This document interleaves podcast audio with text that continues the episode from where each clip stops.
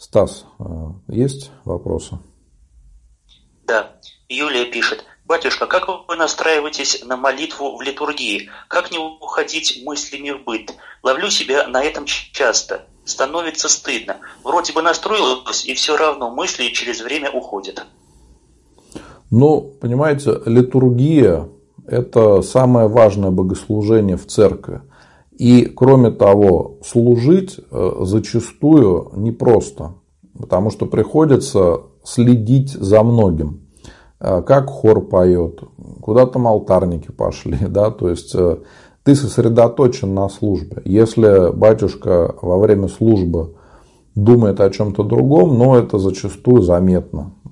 Поэтому хочется, чтобы служба была красивая, чтобы люди действительно могли молиться на богослужении. Поэтому я стараюсь не отвлекаться. Я вообще всегда вспоминаю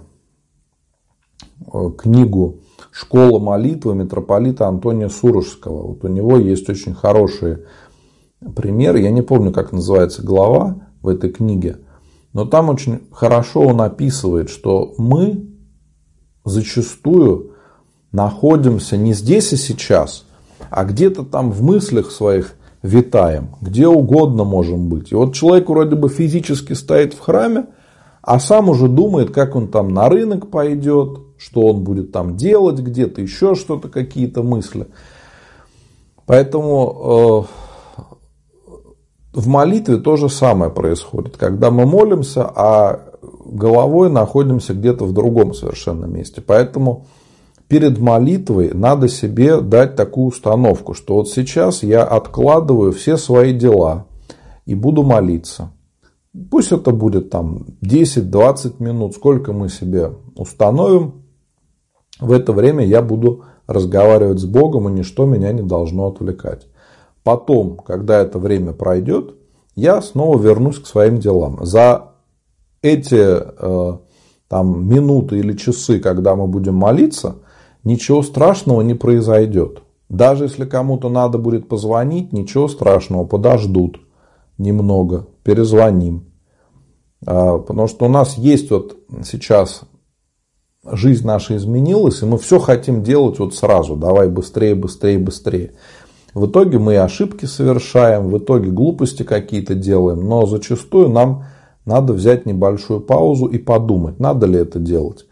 И вот если эта пауза для молитвы, то никогда не будет хуже. Я еще не встречал такого. Вот часто встречал такие ситуации, когда праздник, и человеку приходится делать выбор. Или идти в храм на службу, а потом заниматься своими делами, которые он запланировал, или в силу каких-то причин ему там надо обязательно сделать что-то в этот день. Или не пойти в храм, а заниматься своими делами. Зачастую это дела какие-то мирские, да? Бытовые, может быть. И вот сколько раз я замечал, что те люди, которые все-таки идут в храм, и знают, что у них времени остается меньше для каких-то дел. Но они идут в храм, а потом занимаются своими делами. Все успевают сделать, и все получается. А если человек думает, вот я в храм не пойду, я лучше пораньше начну свои дела делать, и все успею. И в итоге человек и в храм не попадает, а зачастую сделать ничего не успевает. Я много раз такое замечал. И для нас это тоже, да, такое напоминание, почему в праздник нельзя работать. Надо помолиться сначала, потом уже можно заниматься своими делами. То есть то, как мы с вами настраиваем себя на молитву, это тоже очень важно. Мы иногда об этом не думаем, мы забываем об этом. Бежим постоянно куда-то, торопимся и думаем, что вот сейчас я на бегу остановился и сразу буду молиться. Не получится так, надо остановиться, да, остановить бег своих мыслей, успокоиться и потом молиться. Если мы эту подготовку пропускаем, то, конечно, сразу возникают проблемы. Вот вы обращали внимание, сейчас вы можете смотреть трансляции богослужений из нашего храма. И, наверное, обращали внимание, что в начале трансляции перед литургией священник подходит к престолу, берет Евангелие и молится с Евангелием. Вот в этот момент священник молится о том, чтобы Господь помог совершить литургию, чтобы люди могли помолиться, и просят благословения Божьего на совершение литургии. То есть священник во время службы, вообще как приходит в храм, много раз обращается к Богу за помощью и просит благословения на то, чтобы в этот день совершить священное действие, совершать божественную литургию. И это, конечно, настраивает на молитву, потому что, как я уже не раз вам говорил, вот когда начинается трансляция, вы видите трансляцию из храма литургии, священник уже час примерно находится в храме. Минимум минут 40, потому что сначала батюшке надо прочитать входные молитвы, потом зайти в алтарь, потом священник облачается. Также на каждую деталь облачения читается молитва. Потом священник облачается и совершает проскомидию. Это подготовка к литургии, когда из просфор вырезается агнец, большая просфора, которая становится телом Христовым.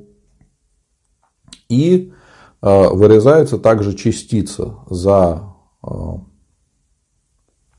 Богородицу, за 9 ангельских чинов, за живых, за усопших. И за себя также одну частичку священник вынимает. И поминаются о здравии, о упокоении